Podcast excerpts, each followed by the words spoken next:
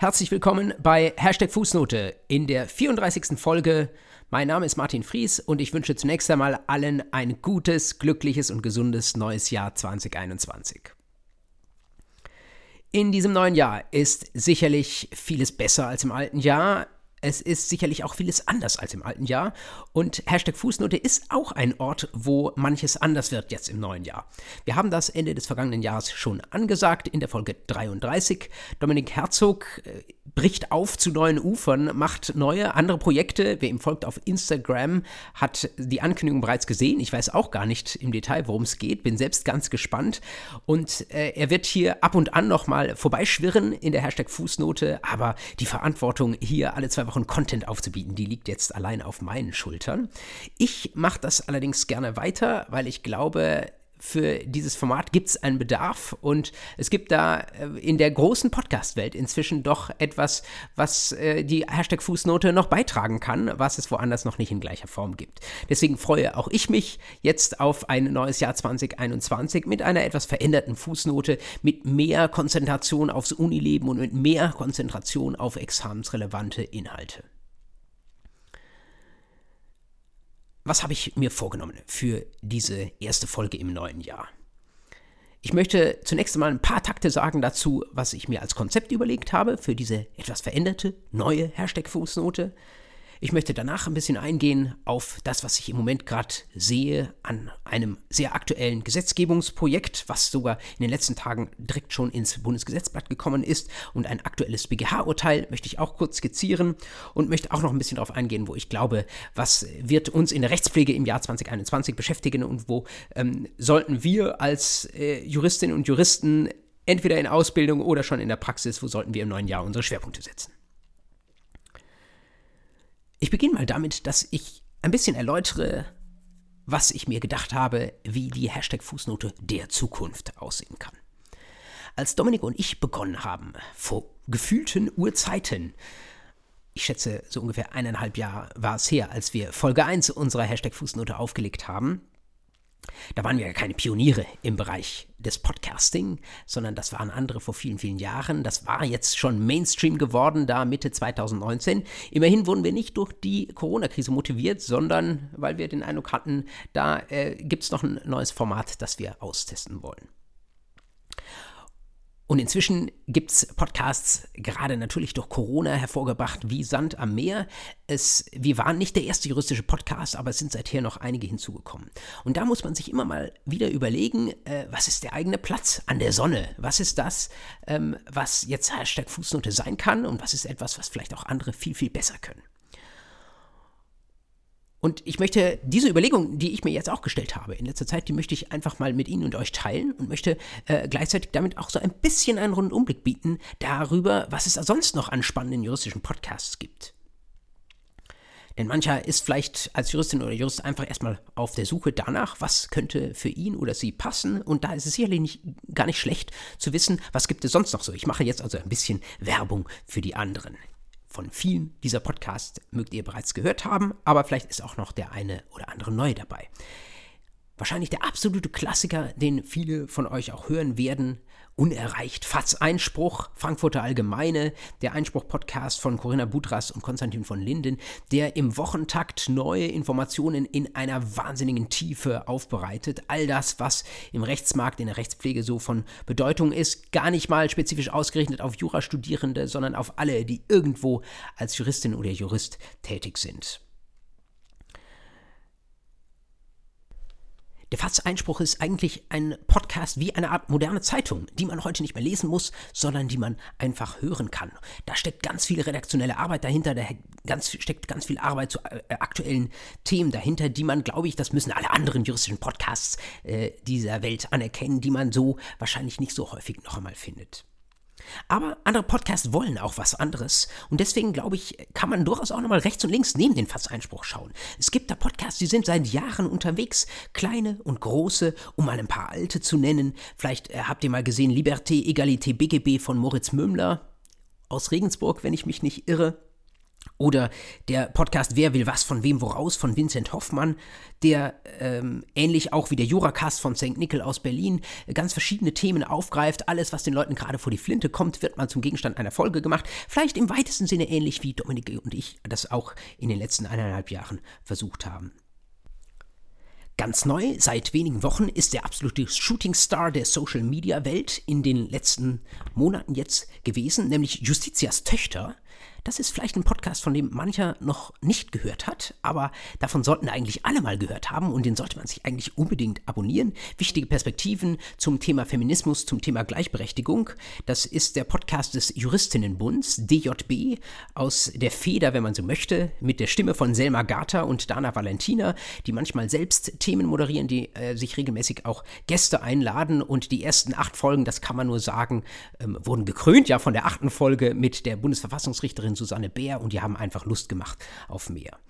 Dieses Konzept, dass man sich ab und an mal Leute oder vielleicht sogar nur oder regelmäßig Leute einlädt in seinen Podcast, das ist äh, alles andere als eine Seltenheit, muss man sagen. Es gibt da äh, Podcasts, die machen das schon seit langer Zeit, wie zum Beispiel die Rechtsbelehrung von Markus Richter und Thomas Schwenke. Ebenfalls schon sehr alt im positiven Sinne ist der Podcast Irgendwas mit Recht von Marc Ohrendorf aus Köln, wenn ich nicht irre. Und dann gibt es diejenigen, die ein bisschen jünger sind, aber nicht minder spannend. Zum Beispiel in meinem Bereich, äh, ich mache viel mit ähm, Jura und Digitalisierung. Äh, da gibt es zum Beispiel vom Legal Tech, äh, Tech Lab Cologne gibt den Talking Legal Tech Podcast. Die laden auch in jeder Folge jemand anderes ein und ähm, äh, man merkt wirklich, äh, aus der Mitte der Studierenden kommt da Initiative, kommt da Interesse und die äh, Fragen in alle Richtungen und es ist eine Freude, das zu hören. Und eine Freude ebenfalls zu hören ist äh, ein Podcast, der wahrscheinlich sogar noch etwas jünger ist als Justitias Töchter, nämlich der Podcast Rechtsgespräch. Rechtsgespräch, das ist ein Podcast von einem Berliner Anwalt, Kurt Brückemann.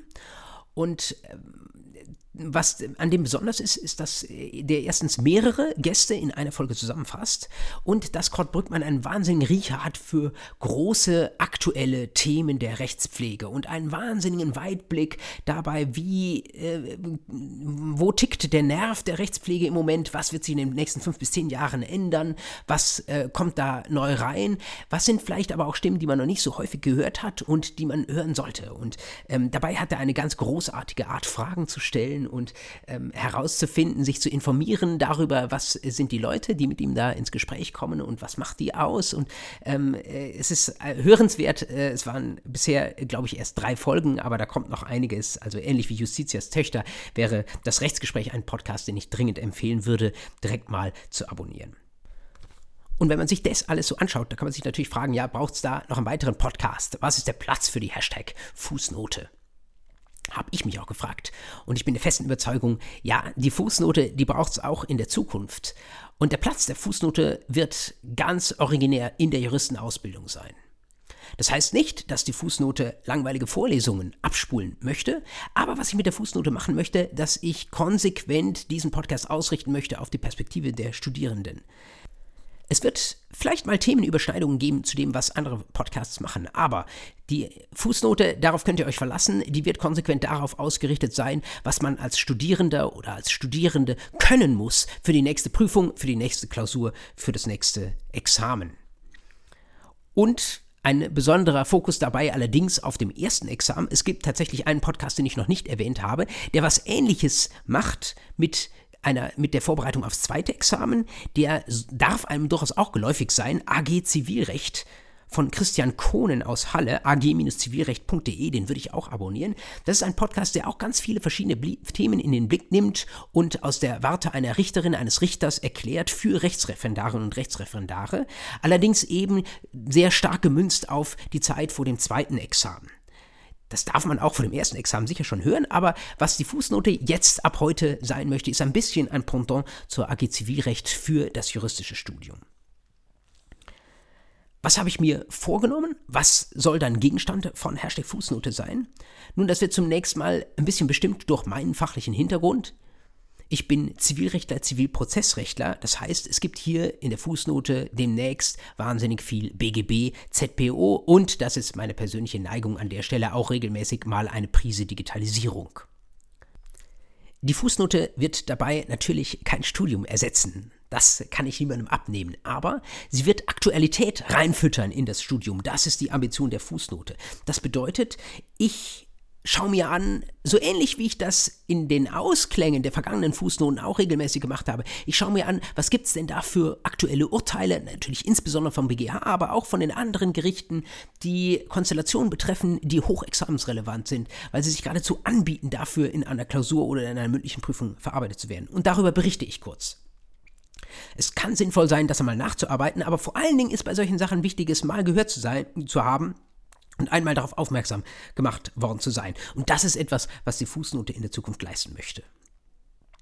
Aber anders als die Ausklänge der letzten Folgen in der Fußnote möchte ich nicht stehen bleiben bei der Rechtsprechung, sondern möchte den Blick noch weiter fassen. Ich möchte natürlich in die Gesetzgebung reinschauen, in aktuelle Gesetzgebungsprojekte. Da wollen wir frühzeitig rein, reinschauen, uns schon anschauen, was bahnt sich gerade an, was wird demnächst von der EU kommen. Dann schauen wir auch in das rein, was gerade beim Gesetzgeber unterwegs ist, was es in Entwürfen aus dem Justizministerium gibt und was dann in Richtung Bundestag und in Richtung Bundesgesetzblatt kommt und was dann ganz, ganz frisch tatsächlich auch in der Textsammlung stehen kann im Examen. Und was ich auch mache, was ich ohnehin jeden Tag tue, ist, dass ich juristische Zeitschriften lese und dass ich diese Lektüre Früchte dann auch mit Ihnen und euch ein Stück weit teilen möchte. Das sollte natürlich jeder, der Jura studiert, ohnehin machen. Jede Woche NJW lesen, Juristenzeitungen alle zwei Wochen lesen, aber auch andere Zeitschriften sind prüfungs-, sind fachrelevant. Äh, die muss ich jetzt nicht alle aufzählen, aber Sie und ihr könnt euch darauf verlassen. Ich lese nicht nur NW und ACP und MMR und ähm, was gibt's noch, Anwaltsblatt und Juristenzeitung, sondern auch noch viele andere Zeitschriften. Aus eigenem Interesse lese ich die, weil ich an diesen aktuellen Themen nicht vorbeikommen möchte. Ich möchte da nichts verschlafen. Und das, was ich für spannend halte und das, was ich für examensrelevant halte, das möchte ich in die Fußnote mit reinbringen. Das ist dann für euch keine Versicherung, diese Zeitschrift nicht mehr lesen zu müssen. So ist es dann nicht. Aber ihr könnt euch andersrum doch einigermaßen sicher sein, dass ihr die ganz großen Trends, die in den Zeiten durch die Zeitschriften gehen und die ganz großen Diskussionen, über die man heute Bescheid wissen muss, dass ihr denen nicht entgeht. Und was dabei vielleicht dann mehr oder minder auch noch zufällig passiert ist, und das würde mich wahnsinnig freuen, dass ich vielleicht den einen oder die andere auch noch ein bisschen begeistern kann für das, was ich jeden Tag tue juristische Forschung, das hört sich zunächst einmal vielleicht ein bisschen trocken an. Aber ich kann Ihnen und euch versichern, es macht wahnsinnig viel Spaß, an der Uni zu arbeiten. Es macht wahnsinnig viel Spaß, Lehrveranstaltungen zu designen, Lehrveranstaltungen zu gestalten, zu versuchen, sie zu verbessern dann mit den Studierenden gemeinsam zu arbeiten. Sie kennen das natürlich nur aus der einen Perspektive, aber irgendwann stellt sich ähm, dann vielleicht auch die Frage, was möchte ich eigentlich beruflich machen? Und da gibt es natürlich tausend Möglichkeiten. Vielleicht denkt man zuerst immer nur, die Großkanzlei sei das Maß aller Dinge und da mag es auch schön sein. Aber meine feste Überzeugung ist, an der Uni zu arbeiten ist noch viel schöner und wenn ich den einen oder die andere davon überzeugen könnte, ein bisschen mit der Begeisterung anstecken könnte, dann wäre mir das eine besondere Freude. Ab und an werden in der Fußnote auch äh, Stimmen von außen zu Wort kommen, damit nicht nur der eine weiße alte Mann schwatzt. Wir haben das im letzten Jahr ab und an auch schon mal ausgetestet. Das wird nicht so sein, dass da jeden Monat ein Interview reinkommt, aber äh, immer mal wieder kommen auch Stimmen von außen, wenn ich den Eindruck habe, das ist äh, eine gute Bereicherung und so viel Abwechslung verträgt die Fußnote dann sicherlich auch in der Zukunft. Das sind meine Gedanken dafür, wie ich mit der Hashtag Fußnote ins neue Jahr reingehen möchte. Die gehen in alle Richtungen und sind sicherlich trotzdem noch nicht komplett. Und ich bin dankbar für alle Anregungen, aber auch natürlich für alle Kritik, die ich erhalte dafür, wie der Podcast in der Zukunft aussehen könnte. Ich bin gut zu erreichen, natürlich per E-Mail martin.fries.jura.uni-münchen.de, aber auch über Instagram etwa oder die anderen Social-Media-Kanäle auf Instagram äh, firmiere ich unter dem Handle Jura Podcast, aber viele von Ihnen und euch werden das schon wissen. Und ich würde mich regelmäßig freuen über Rückmeldungen, einfach dazu, wie es läuft, was noch rein kann, wen man vielleicht noch interviewen kann, welches Thema vielleicht noch ein bisschen stiefmütterlich behandelt wurde. Die juristische Welt ist voll von spannenden Dingen und manches mag ich übersehen und da bin ich für den Fingerzeig natürlich immer dankbar. Ich sollte jetzt wohl auch noch bitten um positive Rezensionen. Ich glaube, bei Apple Podcasts kann kann man das machen. Natürlich freue ich mich da auch immer über viele Sterne, aber ähm, da will ich niemanden nötigen. Das darf jede und jeder natürlich machen, wie er oder sie will. So viel der Vorrede. Jetzt ähm, haben wir noch, ja, äh, eine Viertelstunde ungefähr übrig in unserer ersten Folge im Jahr. Ich werde übrigens vielleicht gar nicht jede Hashtag-Fußnote auf die Ziellänge von 30 Minuten trimmen. Es kann natürlich mal länger werden, wenn ich mich mit mir selbst verquatsche. Es kann auch sein, dass die eine oder andere Folge mal bei 20 Minuten stehen bleibt. Hauptsache, das, ähm, was gerade aktuell ist, ist irgendwie drin. Das ist mir wichtig. Und was ist jetzt gerade aktuell am Beginn des neuen Jahres? Ein Beispiel aus der Gesetzgebung und ein Beispiel aus der Rechtsprechung. Mit Blick auf die Gesetzgebung möchte ich ein Thema aufnehmen, das wir in der vorletzten Folge schon mal angesprochen haben. Das war die Folge, wo ich, ich glaube, fünf Urteile oder sechs Urteile aus der Rechtsprechung rausgegriffen habe. Und da gab es äh, eine Ecke der Rechtsprechung, wo ich gesagt habe, das sind zwei landgerichtliche Urteile, die sich einander widersprechen. Und da gibt es eine herrschende Meinung und äh, da wird man in der Klausur argumentieren müssen. Vielleicht erinnert sich der eine oder die andere. Es geht mir um die Frage, ob man die Gewerberaummiete, also nicht Wohnraum, sondern Gewerberaum, ob man die mindern oder auf Null setzen kann oder irgendwie anpassen kann, wenn es mir nicht möglich war, mein Gewerbe auszuüben, weil ich von Corona-Anordnungen einer Behörde betroffen bin. Ich musste also zum Beispiel im Frühjahr 2020 schließen vorübergehend, musste vielleicht Ende 2020 oder wir hoffen es nicht, im Jahr 2021 irgendwann einmal den Laden schließen für einige Wochen und habe dann überlegt, ob ich tatsächlich noch die volle Miete entrichten muss. Juristinnen und Juristen haben auch im Krisenjahr 2020 wahnsinnig viel geschrieben, ich habe das, glaube ich, irgendwann schon mal so halb spöttisch erwähnt. Der Beck Verlag war sich nicht zu so schade, sogar eine eigene Zeitschrift COV, UR, Covid und Recht aufzulegen. Also auch über Corona wurde wirklich heiß diskutiert. Und diese Frage, wie das aussieht mit den Folgen der Betriebsschließung für Miet- und oder auch Pachtzahlungen, die wurde auch heiß diskutiert. Und ich glaube, man kann sagen, es hat sich eine ziemlich klare herrschende Meinung ähm, herauskristallisiert, die dir sagt, in aller Regel ist es so, dass eine Mietminderung nach 536 BGB nicht in Betracht kommt und es ist auch so, dass eine Anpassung wegen Störung der Geschäftsgrundlage nach 313 BGB nicht in Betracht kommt. Warum? Weil das noch nicht reicht. Wir brauchen wirklich absolut außergewöhnliche Umstände. Wir brauchen bei der ersten Prüfungspunkt des 313, bei dem tatsächlichen Element, das sich wirklich fundamental geändert haben muss, da reicht es nicht, wenn mal ein paar Wochen lang der Laden geschlossen werden musste. Das reicht noch nicht aus, das ist noch nicht groß genug für die Störung der Geschäftsgrundlage. Das war auch der Tenor gewesen vor vier Wochen bei der vorletzten Folge, wo ich die beiden äh, insoweit unterschiedlichen Landgerichtsentscheidungen einmal gegenübergestellt hatte. Und was ist inzwischen passiert? Der Gesetzgeber hat tatsächlich reagiert. Was hat er gemacht? In den letzten Tagen, jetzt am Anfang der Woche, steht im Bundesgesetzblatt, in einem Gesetz, das auch noch andere, unter anderem insolvenzrechtliche Fragen betrifft, dass es ab sofort einen neuen Artikel 240 Paragraph 7 EGBGB gibt. Im Artikel 240 EGBGB, da finden sich Corona-Vorschriften. Das kann man vielleicht vereinfacht so sagen. Die gibt es jetzt auch schon seit einigen Monaten. Da steht sowas wie drin, wie dass man ähm, vielleicht ein bisschen später zahlen darf, dass man ein Leistungsverweigerungsrecht hat, wenn man Corona-bedingt irgendwie in einem Liquiditätsengpass ist und so weiter. Und der hatte, dieser Artikel 240, der hatte bisher sechs Paragraphen und jetzt kommt ein siebter Paragraph dazu. Und in diesem siebten Paragraphen steht jetzt drin, bei Miet- und Pachtverhältnissen über Gewerberäume ist es so, dass das tatsächliche Element, und das ist der erste Prüfungsschritt bei 313 BGB, dass das in der Regel vermutet wird. Das heißt, wir kommen einer Störung der Geschäftsgrundlage auf einmal von Gesetzes wegen deutlich näher. Das ist eine Modifikation des 313. Wer sich das daneben schreiben darf, sollte sich das nämlich in den 313 BGB daneben schreiben, diesen Artikel 240 Paragraph 7 aber vielleicht dann doch zu sehr ein außergewöhnliches Gesetz, als dass man es direkt in den 313 hätte reinschreiben wollen. Es steht nicht ganz klar drin, ab wann der anzuwenden ist, aber er soll gelten, auch rückwirkend. Und das habe ich in einer der letzten Folgen der Hashtag Fußnote auch schon mal sehr kritisch bemerkt. Und ich habe das in der Zwischenzeit nochmal ausrecherchiert. Ähm, mit der echten Rückwirkung, das ist etwas, was man ja aus dem öffentlichen Recht erstmal kennt, als etwas, was sehr problematisch ist, mit Blick auf Rechtssicherheit und Vertrauensschutz. Man möchte den Leuten nichts ähm, äh, mit Rückwirkung, also hinten raus aus der Tasche ziehen. Und das ist deswegen im öffentlichen Recht weithin verpönt.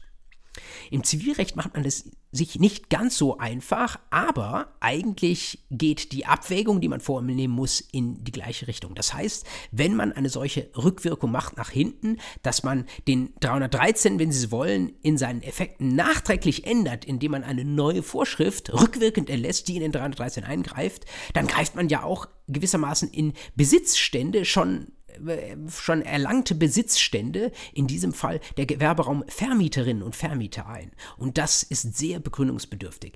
Ich habe in der Gesetzesbegründung nichts gelesen, was mich überzeugt hätte, dass es das tatsächlich braucht. Vielleicht steht ja sogar im Raum, dass manche sogar das Risiko solcher Pandemien, sie hätten es kennen können aus der Vergangenheit. Jedenfalls ab Sommer 2020 hätte man dieses Risiko kennen können und sich dagegen versichern können. Ähm, trotzdem sind einige doch wieder in dieses Risiko reingelaufen und ich bin extrem unsicher, ob es regulatorisch eine schlaue Idee ist, das dann so zu regeln, dass man den 313 tatsächlich sagen wir mal, leichter macht.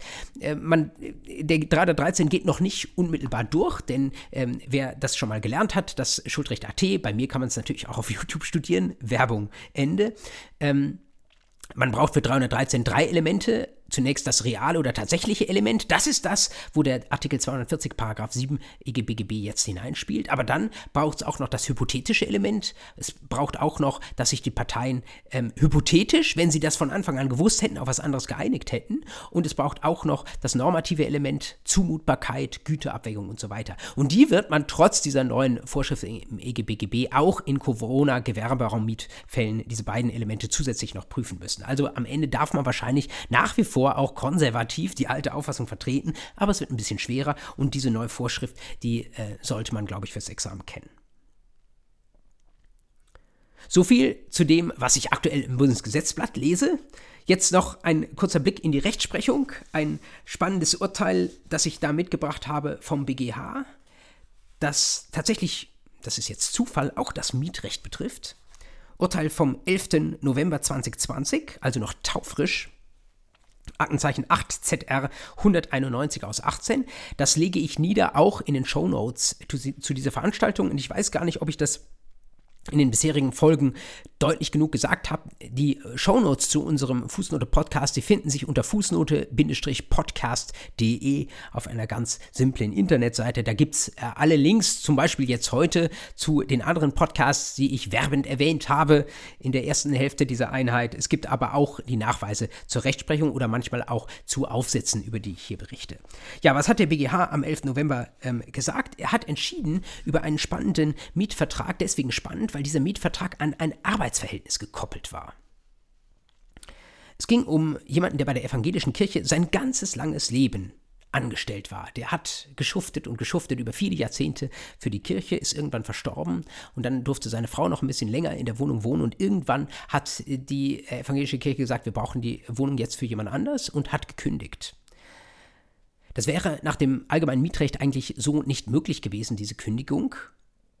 Deswegen ähm, hat sich die Kündigin der Kirchengemeinde berufen auf eine Klausel im Mietvertrag. Und in dieser Klausel stand tatsächlich drin, der Mietvertrag, der dauert nur so lange, wie das Arbeitsverhältnis auch dauert. Wie würde man das juristisch modellieren? 158 Absatz 2 BGB ist die Lösung, eine auflösende Bedingung. In dem Moment, wo der Arbeitsvertrag weg ist, wo das Arbeitsverhältnis nicht mehr besteht und sei es wegen Verrentung, war es das auch mit dem Wohnungsmietvertrag. Da könnte man jetzt in eine großartige Klauselprüfung nach 307 BGB einsteigen. Der BGH hat sich viel, viel einfacher gemacht. Er hat nämlich an eine Vorschrift erinnert, die man vielleicht nicht unbedingt auf dem Radar haben muss, weil sie relativ entlegen ist, die man aber spätestens mit dieser BGH-Entscheidung auf dem Radar haben darf, nämlich 572 Absatz 2 BGB. 572 Absatz 2 BGB sagt, man darf keine auflösende Bedingung in Wohnraummietverträge reinpacken. Das geht einfach nicht. Man darf Wohnraummietverträge, das ist so wichtig, dass die Leute ein Dach über den Kopf haben und dass sie das möglichst behalten können, die darf man nicht an den seidenen Faden hängen. Der seidene Faden, der jederzeit abreißen kann, wenn diese Bedingung nämlich eintritt. Steht in 572 Absatz 2 sonnenklar drin, nur diese Vorschrift muss man finden. Wer sich das kommentieren darf, der sollte sich vielleicht diesen 572 Absatz 2 neben den 158 Absatz 2 BGB daneben kommentieren, denn in dem Moment, wo so eine entlegene Vorschrift mal Gegenstand einer BGH-Entscheidung war, ist die Wahrscheinlichkeit immer gleich viel, viel größer, dass sie tatsächlich auch das Licht einer Examensklausur mal erblickt.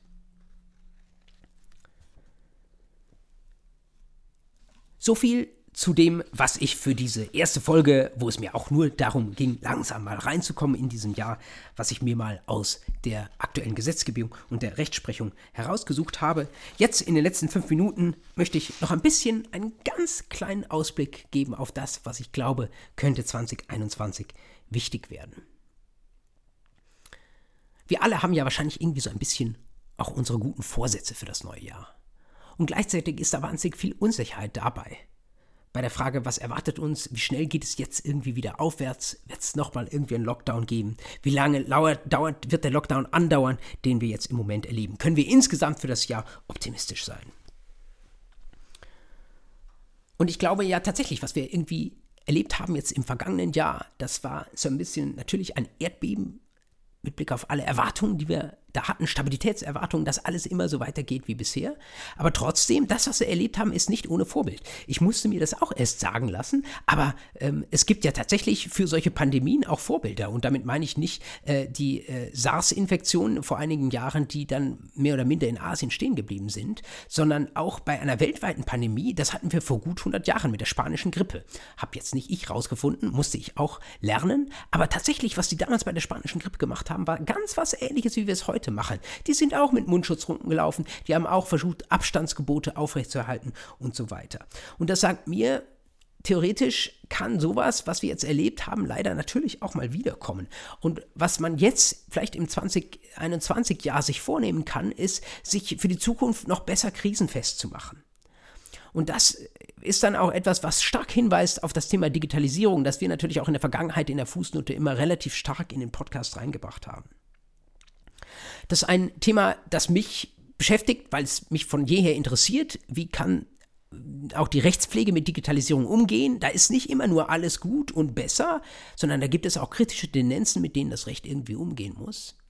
Aber was man jetzt, glaube ich, so an der Wende nach 2021 lernen muss und aber auch lernen darf, ist, dass wir versuchen, Digitalisierung nicht nur als einen Notanker zu begreifen dafür, wie man irgendwie etwas noch zurechtbiegen kann, was jetzt halt gerade nicht anders geht, sondern ich würde werben wollen für so eine Art Perspektivenwechsel. Digitalisierung ist nicht nur ein Notnagel für Notzeiten, sondern hat viele, viele Vorteile mit sich. Und ich fände es schön, wenn wir uns bemühen könnten, im Jahr 2021 weniger getrieben zu sein von irgendwelchen äußeren Rahmenbedingungen, sondern gewissermaßen aus eigener Erkenntnis heraus fragen könnten, was gibt es eigentlich für Potenzial in der Digitalisierung?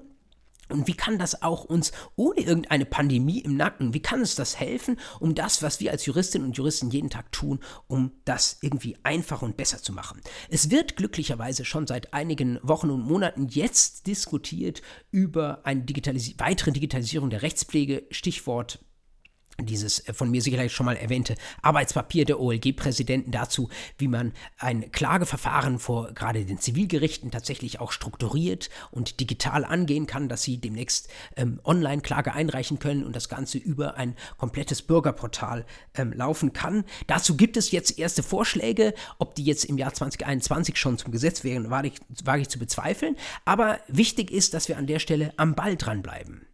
Es gab im Ausgang des Jahres 2021 wunderbare digitale Veranstaltungen, teilweise sogar auch aufgesetzt von Studierenden um nur die Münsteraner Initiative Recode Law zu nennen. Die haben eine großartige Digital Justice Conference im Herbst 2020 aufgesetzt und haben da auch mit dem Blick ins Ausland, mit Beispielen, wie das woanders schon super läuft, gezeigt, was unsere Rechtspflege lernen kann von anderen Ländern, wie die Digitalisierung wirklich dabei helfen kann, den Zugang zur Justiz zu vereinfachen und das, was wir Juristinnen und Juristen jeden Tag tun, irgendwie näher, hört sich pathetisch an, aber näher an die Menschen heranzurücken. Das ist, glaube ich, etwas, was 2021 leisten kann, wenn wir das irgendwie tatsächlich angehen wollen. Äh, ich habe den Eindruck, die Studierenden, die Sie als Studierende, Sie wollen das unbedingt. Und äh, deswegen mache ich mir eigentlich auch keine Sorgen. Ich bin mir sicher, dass die Zukunft da äh, kommen wird. Äh, jeder kann vielleicht auch seinen kleinen Teil dazu beitragen, dass man äh, ja, sich offen zeigt, auch für das, was da möglich ist. Das heißt ja nicht, dass man unkritisch äh, gegenüber dem sein muss, was es vielleicht dann auch für Herausforderungen gibt, die damit äh, womöglich mitunter verbunden sind. Und letztes Wort, natürlich, die Digitalisierung ist auch und bleibt auch eine Herausforderung für die Universitäten. Aber auch da meine ich, muss man Digitalisierung nicht nur als einen Notnagel begreifen, sondern die Digitalisierung hat tatsächlich auch Chancen für eine Universität. Klar, keine Frage. Wie die meisten von Ihnen und euch, so geht es auch mir so, ich würde am liebsten morgen wieder im Hörsaal stehen und Präsenzlehre machen.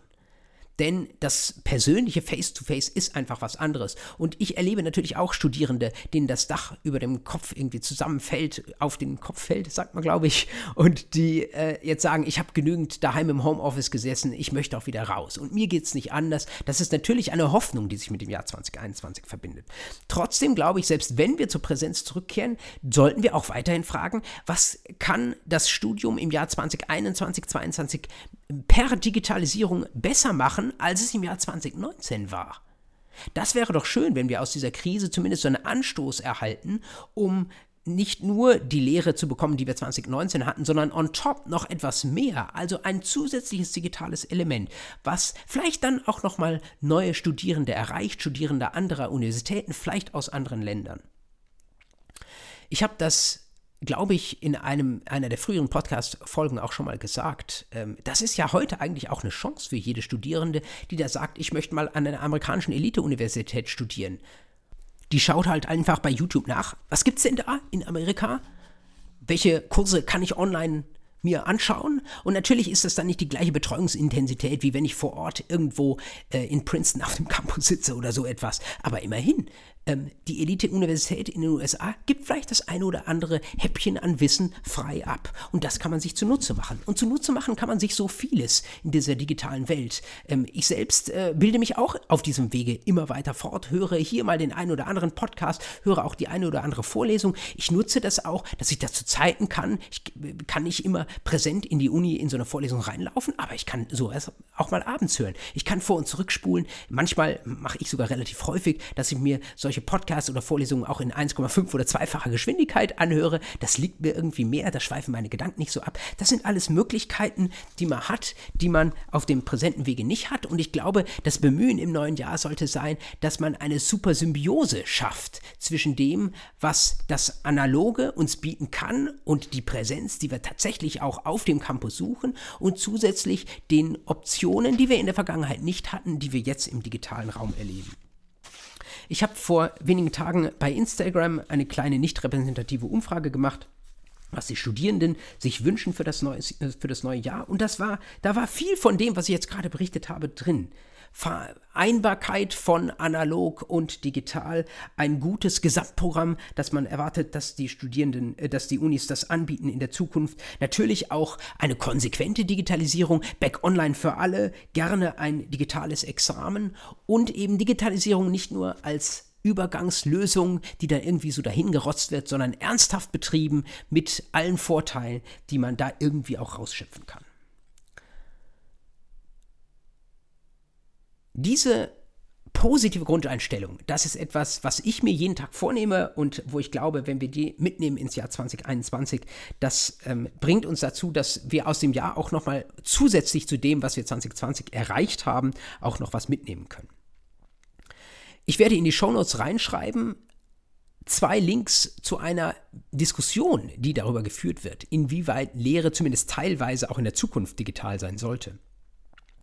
Es gab da in den letzten Tagen einen Artikel, der hat kein Blatt vor den Mund genommen, in der Frankfurter Allgemeine wiederum, aus der Feder von Wolfgang Krischke. Da stehen die alten analogen Unis äh, gewissermaßen vor der Wand. Sie werden schon in der Überschrift beschrieben als Luxusressorts für die analoge Elite, so nach dem Motto, Wer den Luxus hatte, bisher in die äh, Präsenzvorlesung zu kommen, das sind äh, die Töchter und Söhne der vermögenden Bevölkerungsschichten. Das konnte sich Otto Normalstudentin ähm, gar nicht leisten. Und jetzt auf einmal gibt es mit der Digitalisierung Lehre für alle. Und dagegen steht ein bisschen ein Wort, das schon vor einem halben Jahr gesprochen wurde, ebenfalls in der Frankfurter Allgemeine. Ähm, auch das verlinke ich Ihnen aus der Feder von Peter Östmann. Das ist ein sehr geschätzter Rechtsgeschichtler an der Uni Münster, der dazu aufgerufen hat zu sagen, Leute, lasst uns uns schnell wieder in die Hörsäle zurück. Und das mit der Digitalisierung, das ist doch nicht das, was wir als großes Lehrideal in die Unis hineintragen wollen. Wir wollen doch mit den Studierenden diskutieren, wir wollen Debatten fördern, wir wollen äh, reflektieren und nachdenken fördern. Und ich glaube, wie so häufig ähm, die Wahrheit ähm, ja, erstmal ist sie subjektiv, das muss jeder für sich selbst entscheiden. Vielleicht liegt manchmal die Wahrheit auch ein wenig in der Mitte.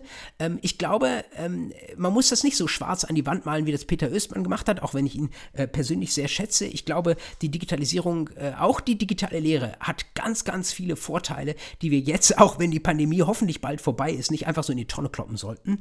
Ähm, zugleich ist es so, wir wollen alle wieder zurück an die Uni und das sollte natürlich auch einen, einen sehr äh, guten Platz auch im Studentenleben behalten. Wir sollten es dann aber auch bewusst machen. Ich glaube, ähm, vieles an Lehre in der Vergangenheit ist manchmal auch ein bisschen so dahingelesen worden in der Präsenz. Und vielleicht haben wir jetzt nach der Pandemie dann bald auch ein neues Bewusstsein für den Wert einer Präsenzveranstaltung, für die Möglichkeit, dass wir tatsächlich auch in der Präsenz an den Unis debattieren können. Und ähm, wenn das äh, ein zusätzlicher Nutzen wäre, der für die Präsenzlehre aus dieser ganzen Krise herauskäme, wäre das aus meiner Sicht auch etwas Schönes, was insgesamt das Studierendenleben nur noch besser machen kann. Ganz viel Optimismus also von mir. Ich hoffe, ich konnte viele von Ihnen und viele von euch anstecken. Ich hoffe, Sie sehen das ebenso positiv. Ähm, kommentieren Sie das gerne, rufen Sie es mir gerne auch nochmal zu. Wie gesagt, meine Mailbox ist offen für Anregungen, Kritik aller Art. Ansonsten freue ich mich auf die nächste Folge, Hashtag Fußnote Folge 35. Wie immer in zwei Wochen, 15. Januar. Morgens wird sie da sein bei Spotify, bei Apple Podcasts. Bis dahin kommen Sie, kommt ihr gut rein, weiter in dieses neue Jahr. Viel Spaß beim Studieren und bis bald.